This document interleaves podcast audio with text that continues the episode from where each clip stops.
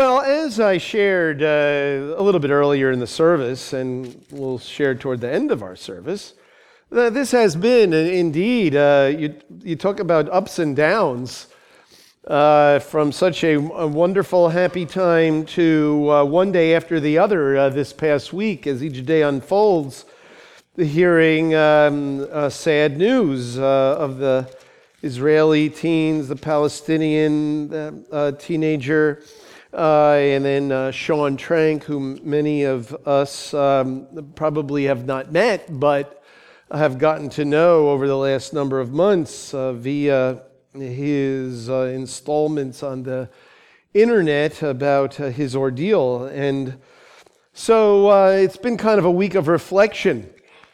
And we have those times from time to time. We've had them here before. I don't need to tell you that, uh, and but they, they cause us to reflect and to think and to uh, really, I think, uh, renew afresh our uh, understanding of this life and the world to come, you know? Uh, and so I thought uh, we would take a look at a psalm that um, a few of us looked at this past Wednesday morning at our... Uh, at our men's uh, little chavurah that we have on Wednesday mornings. What we're doing there for the, well, f- since we started it already now for a long time, uh, we have been uh, looking at uh, psalms, a different psalm or a portion of a uh, psalm. And uh, so uh, I haven't been going in order of these psalms. I've been kind of just here and there. You know, when we started, we we took on Psalm twenty-three for a long time. You know me, you know, it just, just can go on forever. But we've been looking at them more, um, you know, holistically, I guess you'd say, or completely in the last number of months. So um, what I decided a few months ago is that we would look at psalms that are next to famous psalms. You know, like Psalm one eleven, you know, uh, Psalm uh, twenty-four. Uh, which in and of itself is, is not so uh, obscure. But anyway, you know, uh, Psalm ninety, Psalm ninety, you know, uh, things of the, things like that. So uh, Psalm one forty-five, you know, is a real famous psalm, right? Ashrei, we we sing it, we say it. So this past week we looked at Psalm one forty-four, okay? And that's where I think we want to uh, turn today, because as we were reading it this past Wednesday morning, it just turned out to really be uh, an enriching experience for the few of us that were there as, as we read it uh, and reacted to it.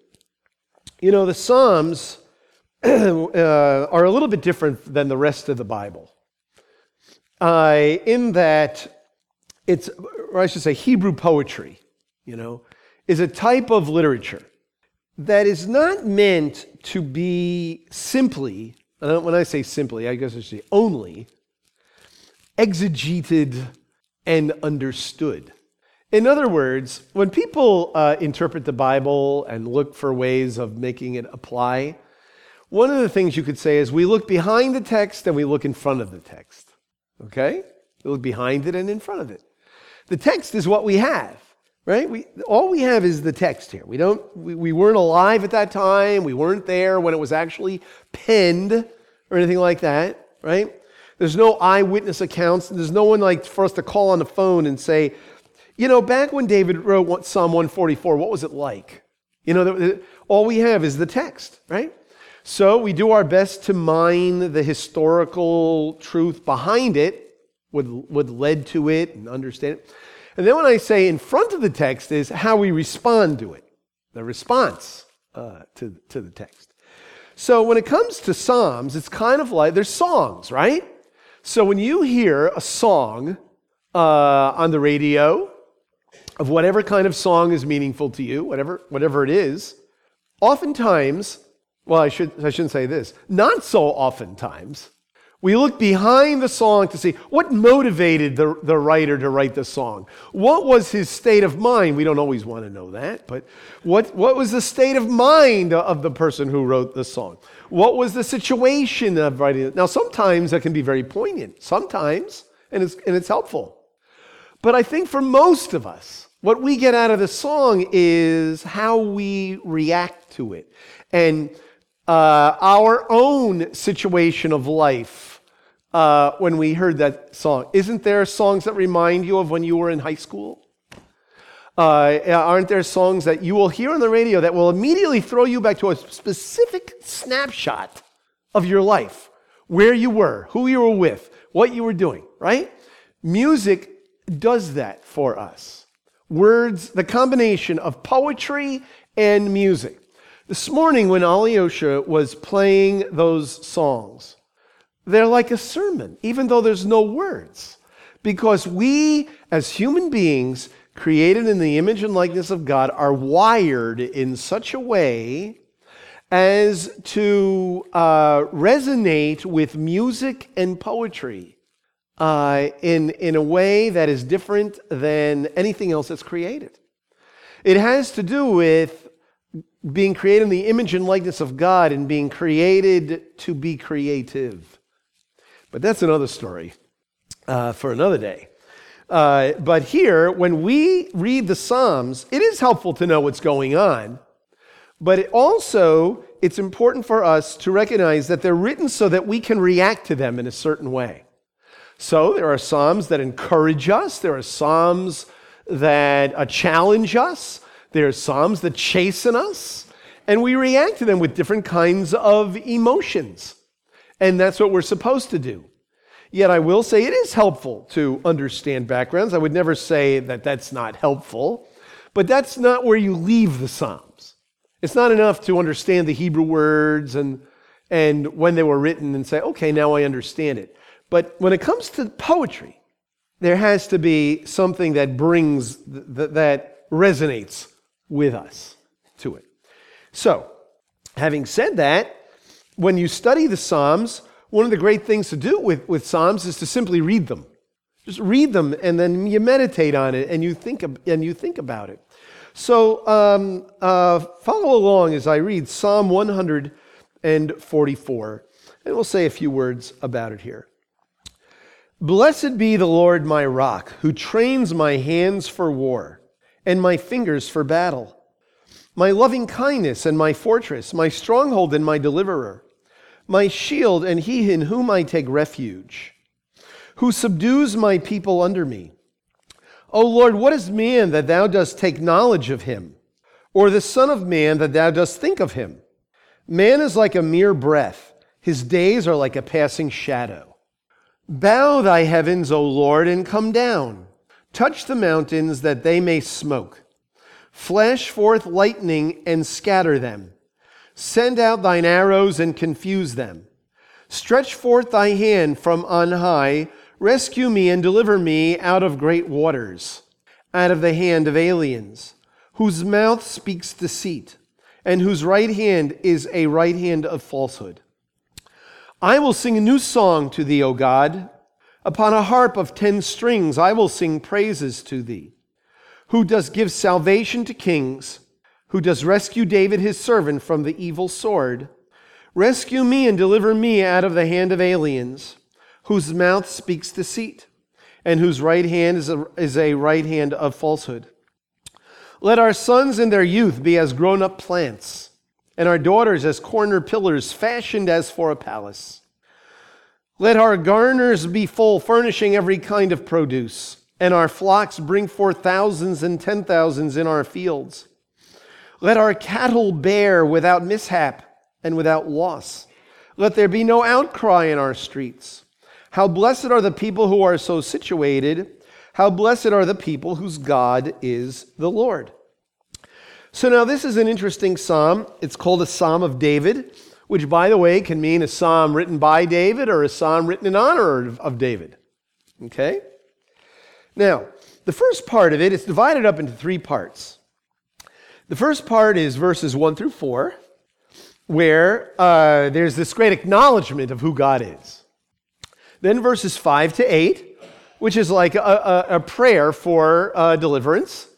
And then verses nine to fifteen, uh, which is a statement uh, that uh, basically says, this is what we look forward to, just as in the days of David, and the deliverance that David received, so we look forward uh, in the eschaton, in the in the Alam Haba, for the ultimate deliverance. So I would suggest to us that the first part of this psalm may indeed have been written by David. Maybe the first two parts of the psalm uh, written by David.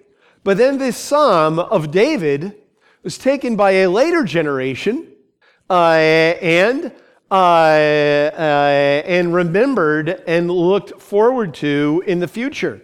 Just as it says in Second Chronicles six in verse forty-two, O Lord God, do not turn away the face of your anointed. Remember your loving kindness to your servant David. Remember the loving kindness that you showed David and show it to us forever. And so in this psalm, there is a focus on David and a focus on forever. And this is how we can relate to this psalm. We don't live in David's day. We don't face the, the very same issues uh, that David faced. Uh, none of us are a king of Israel. Any kings of Israel here? You know what I mean? No, okay? Uh, and none of us um, um, are the anointed and the monarchy. Uh, uh, I don't think so. David played a very unique role the entire history of Israel. No one was exactly like David. And so when David prays, we do not have the exact same uh, uh, situation. Yet, uh, we do certainly face uh, uh, battles, uh, sometimes physical, oftentimes emotional, spiritual, and in a variety uh, of, of ways. And so we can certainly relate uh, to the way this, uh, this psalm is written. So here at the beginning, blessed be the Lord, right? Uh, this is uh, uh, like a benediction. Uh, uh, blessed be the Lord, my rock. And now when you look at these first four verses, you see that a number of words are used to describe God, right? You can look at it. You, you know, uh, uh, think of this as uh, sort of an, an interactive uh, event. Look at the text, and I'm going to point out things that, that you, given enough time, would certainly all point out, right? How is God described? Rock, fortress, stronghold, deliverer, shield, refuge, the one who subdues, and loving kindness. So we see in the first few verses, God is very strong. And by the way, uh, if you have a Bible with cross references, you'll see references to all kinds of other places in the Bible here, because uh, this psalm is a mirror of a number of different passages Uh, in the Bible that that uh, say these uh, that say these words. So God is uh, a rock, uh, and he is he's strong. He's a protector. Uh, he is the one who uh, uh, never leaves us. Uh, uh, the one who is uh, strong for us. The one who who defeats the enemy and. and uh, causes us not to be uh, causes us not to be destroyed. Now, it is interesting that the word loving kindness is thrown in the mix here, uh, because loving kindness doesn't seem to really go with rock and fortress and deliverer and stronghold and shield and maybe refuge. Um, but these are very strong, uh, uh, strong terms. Loving kindness, loyal love. Well, we could say here that Uh, uh, God is our loving kindness. He is, he is faithful. He never leaves us. He never forsakes us. And this is what David is saying. God is always with him, right? Uh, no matter what. And this tells us a little bit about David's worldview, we might say, that God is involved all the time. That if God is indeed his loving kindness, God's loyally with David all the time. There's never a time when he's not there. There's never a time when uh, uh, David is forsaken. There's uh, there may be a time when, as uh, the rabbis like to say, uh, that God may hide his face for a season, which means that uh, uh, God uh, is not felt, but he's still there, still there, always. Now, it says something else here about God.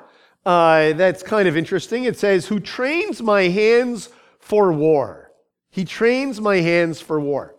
Now, that's a very interesting statement because David certainly was a warrior, right? Uh, one of the great things about David is he was a tremendous military strategist.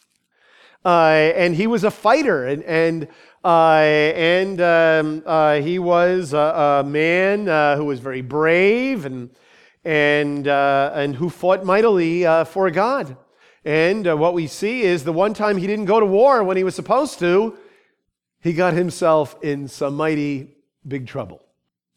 Now, if you remember, also when David prays that he wants to build a house for God, right in Second Samuel chapter seven, right. God says, I have some good news for you and some bad news for you. He says, I'm going to build a house, but you can't build it. And what was the reason that David could not build the house? Blood on his hands. David was indeed uh, a warrior. Okay? Uh, and so when he says, who trains my hands for war, it tells us that David, uh, in his relationship with God, did not uh, simply, uh, he did not just shrink back and say, Lord, go and do, I will sit sit back here. He was active in his calling. He was active uh, in uh, the plan of God, that God had indeed a, uh, a plan and a strategy, and David was uh, blessed to be able to, to participate in that strategy and in what God was doing. And so God trained his hands for war because that's what David did. In the context here, it's about warfare. Uh, in other contexts, David could have written, who trains my hands for leadership, who trains my hands to be a king, who trains my hands to do all kinds of things. But again, this relates to the worldview that David had, that God is involved in everything, in everything we do. You know, there is no sense in the Bible of this is secular and this is spiritual, or this is religious or this is not religious. That doesn't occur at all. It's, it's not part of the worldview of the Bible itself. So whatever David did, God was deeply involved, uh, involved in it. And God is the one indeed who protected him. God gave him the power. God gave him the the mind, uh, God gave him the courage. Uh, yet at the same time, we read here about man and David, perhaps David's reflection of himself. In verses three and four, O Lord, what is man? Now David was a man, perhaps he was thinking, who am I? O Lord, what is man that thou dost take knowledge of him? Or the son of man that thou dost think of him? Man is like a mere breath. His days are like a passing shadow. Boy, there's a really big difference between the description of God in verses one and two and the description of mankind, human beings, in verses three and four, right? Man is like a little fly. Man is like, uh, right, breath that you can't even see and that goes away uh, immediately. Not only a shadow, but a passing shadow, you know? Uh, and, uh, and and so th- this gives us the, the, the understanding here that man is, is temp- God is eternal and, and stable and dependable, uh, you know, one we can count on at all times. And man is like, who knows, you know, his days are, we, we come and we go.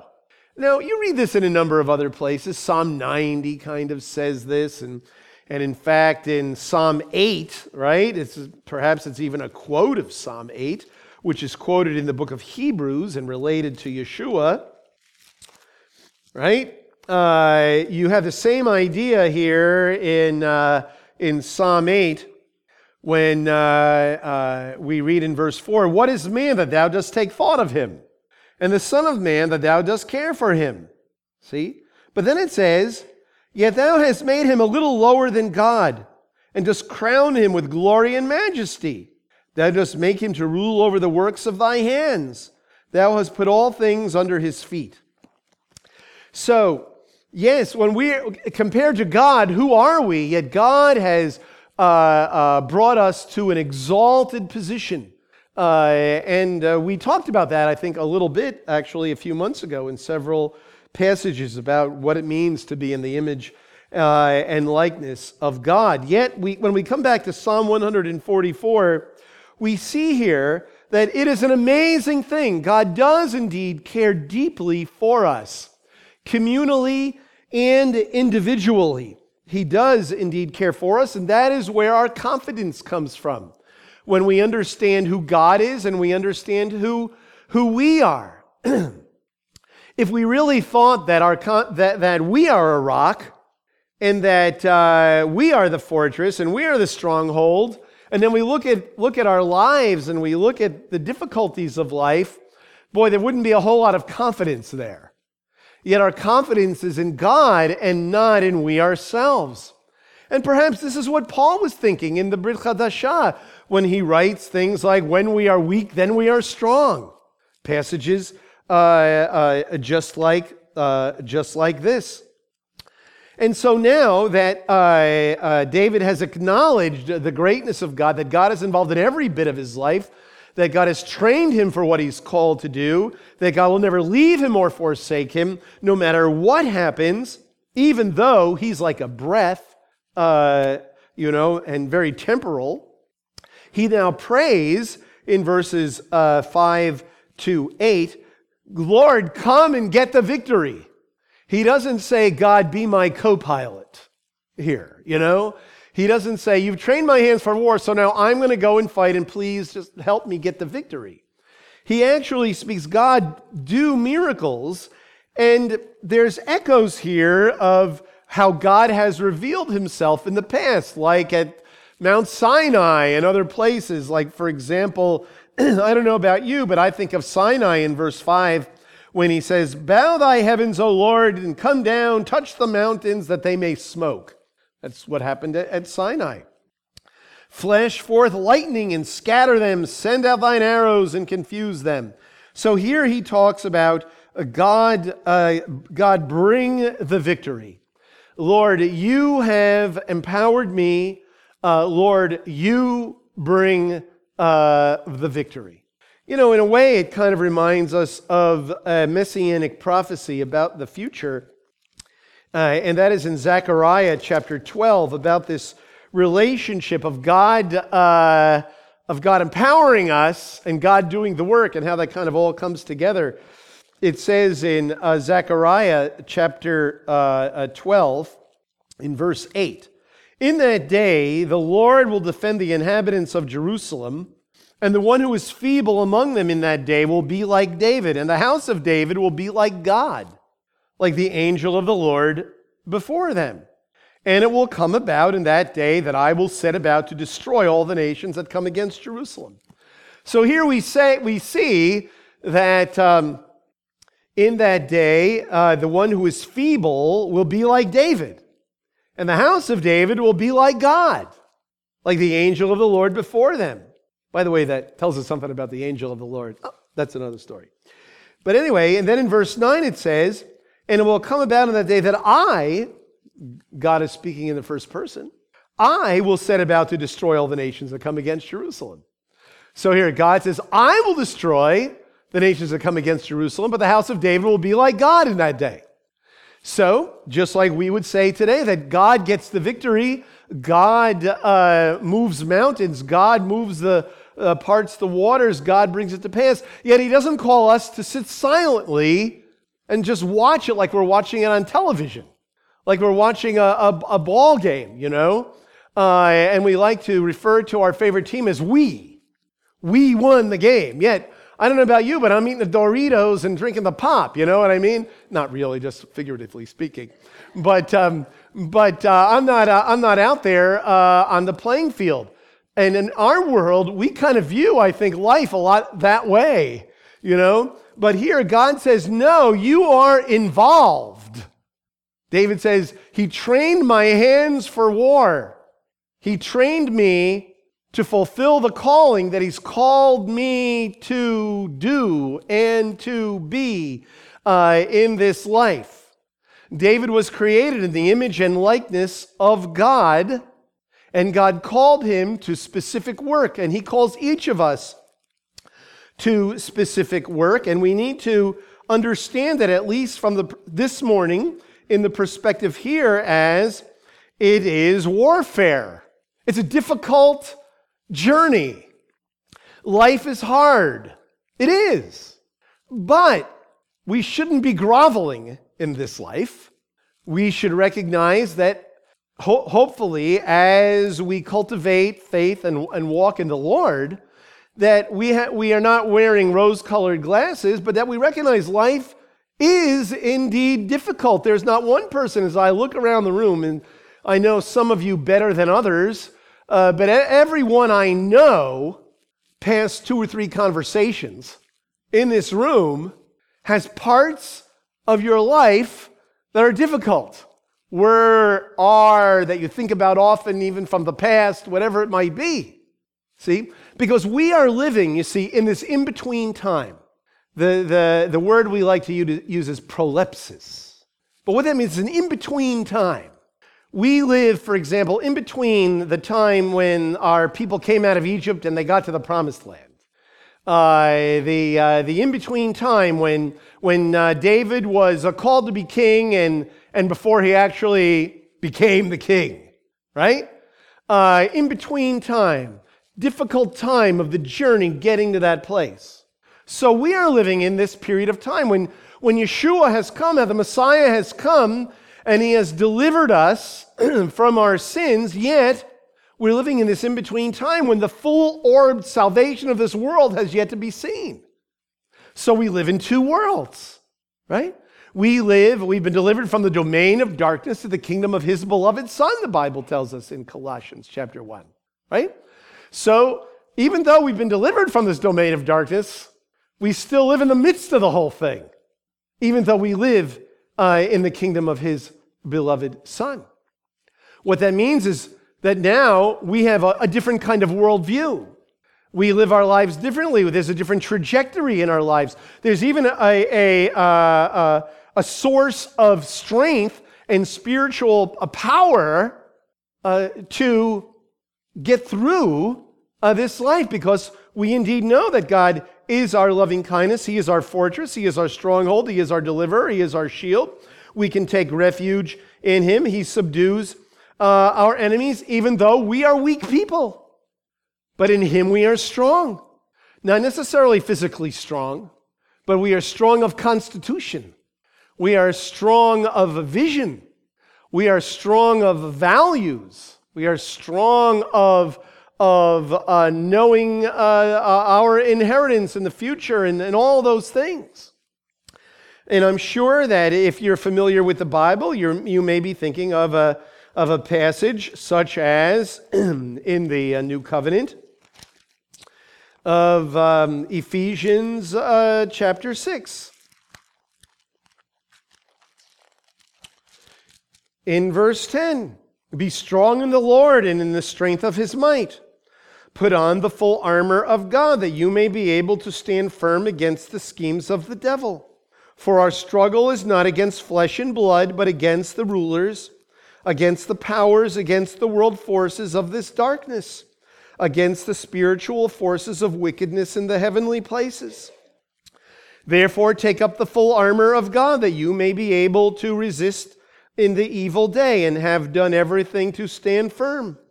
Stand firm, therefore, having girded your loins with, with truth, and having put on the, ble- the breastplate of righteousness, and having shod your feet with the preparation of the gospel of peace.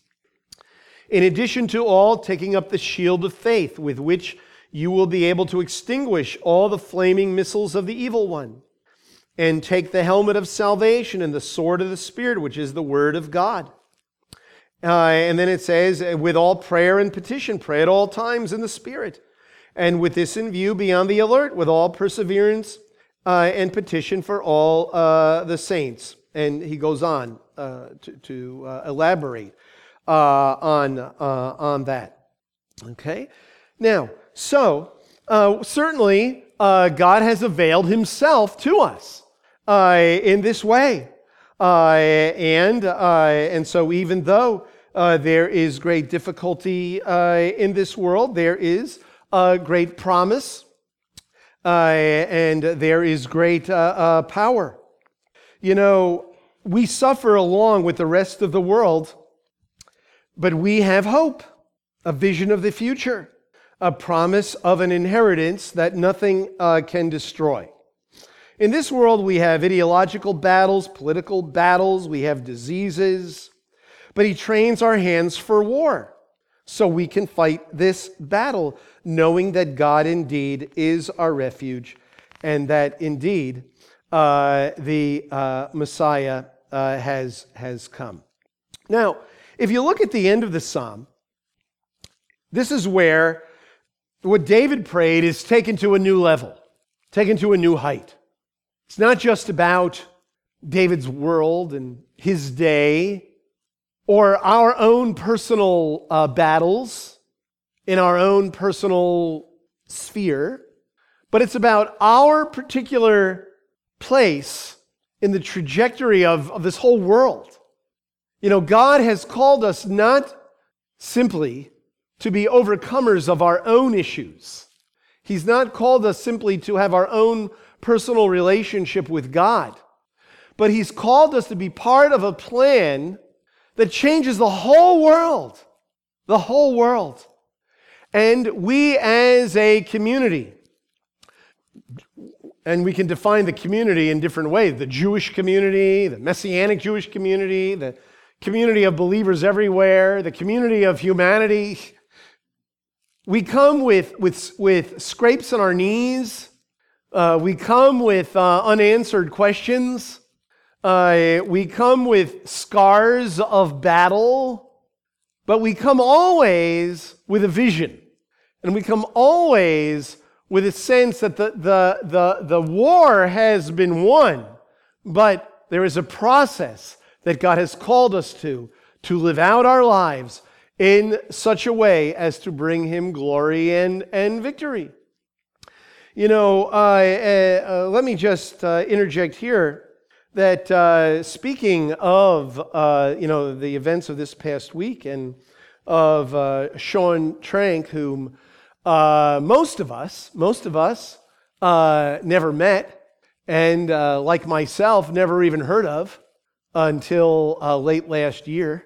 But uh, because of uh, his uh, love of the Lord and the way he uh, he and his brother um, uh, journaled through words uh, and video this his ordeal, uh, it's like all the sermons. You know, this is what it means to be a believer when difficult times come. You know, uh, and uh, and so. Certainly, uh, uh, God has given us uh, the tools to get through this life, uh, regardless of our circumstances. But the great hope is here, the new song in verse nine, who gives salvation to kings, who rescues David. Now you'll notice at the end of the psalm in verse twelve, this sounds kind of like the book of Joel in a way, you know? Let our sons in their youth be as grown-up plants and our daughters as corner pillars fashioned as for a palace. You know, let our animals uh, give birth uh, without, without losing any of them. Uh, let there be no outcry in our streets. How blessed are the people who are so situated. How blessed are the people whose God is the Lord. Well, that is a day that we certainly are not living in yet. But it is a day in which we look forward to. And everything that happens in life, some way or another, when we know the Lord, leads us one step further to that day. And all of us play, when we know the Lord, when we embrace Yeshua, we're not on the sidelines. You know, you could say, using uh, the illustration earlier, that when we don't know Messiah, we are kind of like watching it all on T V. We're kind of watching it all unfold. Even if we're involved in it, you know, historically. When we know the Lord, then we're in it. Because God is involved in bringing this world to its fruition. And when we know the Lord, whether it's through great victory in this world, whether it's through uh, uh, enduring and suffering and Regardless of what it is, when we know the Lord, every single thing that happens in our lives and every single decision we make is somehow related to that end result. That means that every single one of us is significant in the plan of God, whether we understand it all or not. And every single one of us lives the life that God has indeed uh, given us. He trains each of us for whatever role that is. The question for us is, will we embrace, will we embrace it? Will we embrace it? Will we shy away from it? Will we rationalize it away? What will we do with it? But each and every one of us who proclaims the name of Yeshua, we are in it, and God has called us. So embrace your calling and be trained for that battle. Be trained spiritually, as we read in Ephesians, and in whatever way in this world, to give glory uh, indeed to God, and look forward to uh, to that day. You know, in closing, last, as I said at the beginning, last week, uh, last Sunday was such a marvelous day, and it was great to just be just be able to be in the room, you know, to see. Uh, two young people, both who love the Lord, Jewish believers, uh, just uh, uh, get married, and just lots of joy and happiness of of a family. And you know, at the wedding, as in uh, weddings that you have all witnessed, when we uh, uh, sing the Sheva Brachot, the seven blessings, if you've ever read them carefully, you know that they don't all they don't all have to do with the bride and the groom. You know that? They don't all have to do with the bride and the groom. The purpose of those seven blessings is to take this temporal experience of, of marriage and look forward to the day of Israel's redemption, when brides and grooms will be under their canopies, and, and uh, there'll be no more war, and no more rumors of war, and no more tears, and, and, uh, and all of that.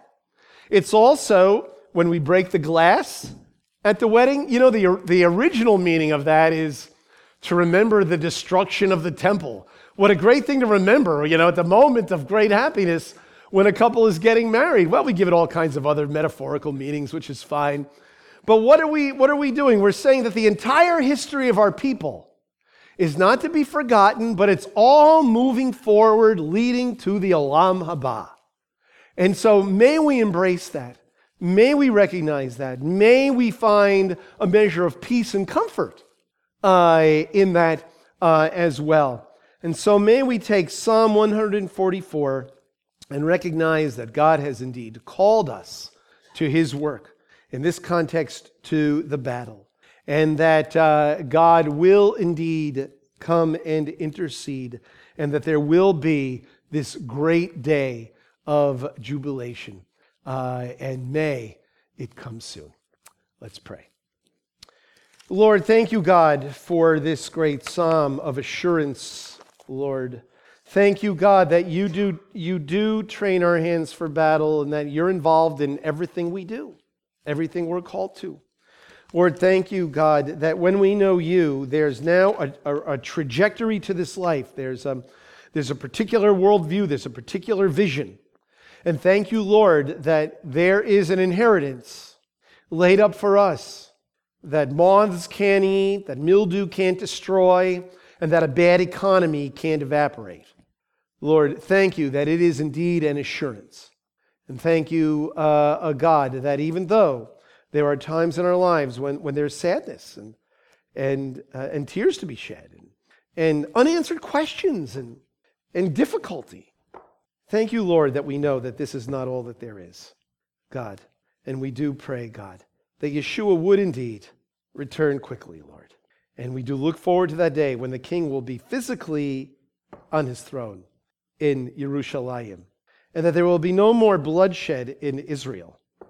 Uh, there will be no more uh, grieving for young men and women, Lord, and that there will be no more disease, and no more sadness, Lord, and no more war, and no more needs for cures, Lord, when in that day, God, certainly uh, there will be heard in the cities of Judah and the streets of, of Jerusalem, joy and singing of bridegrooms and brides. We pray in Messiah's name.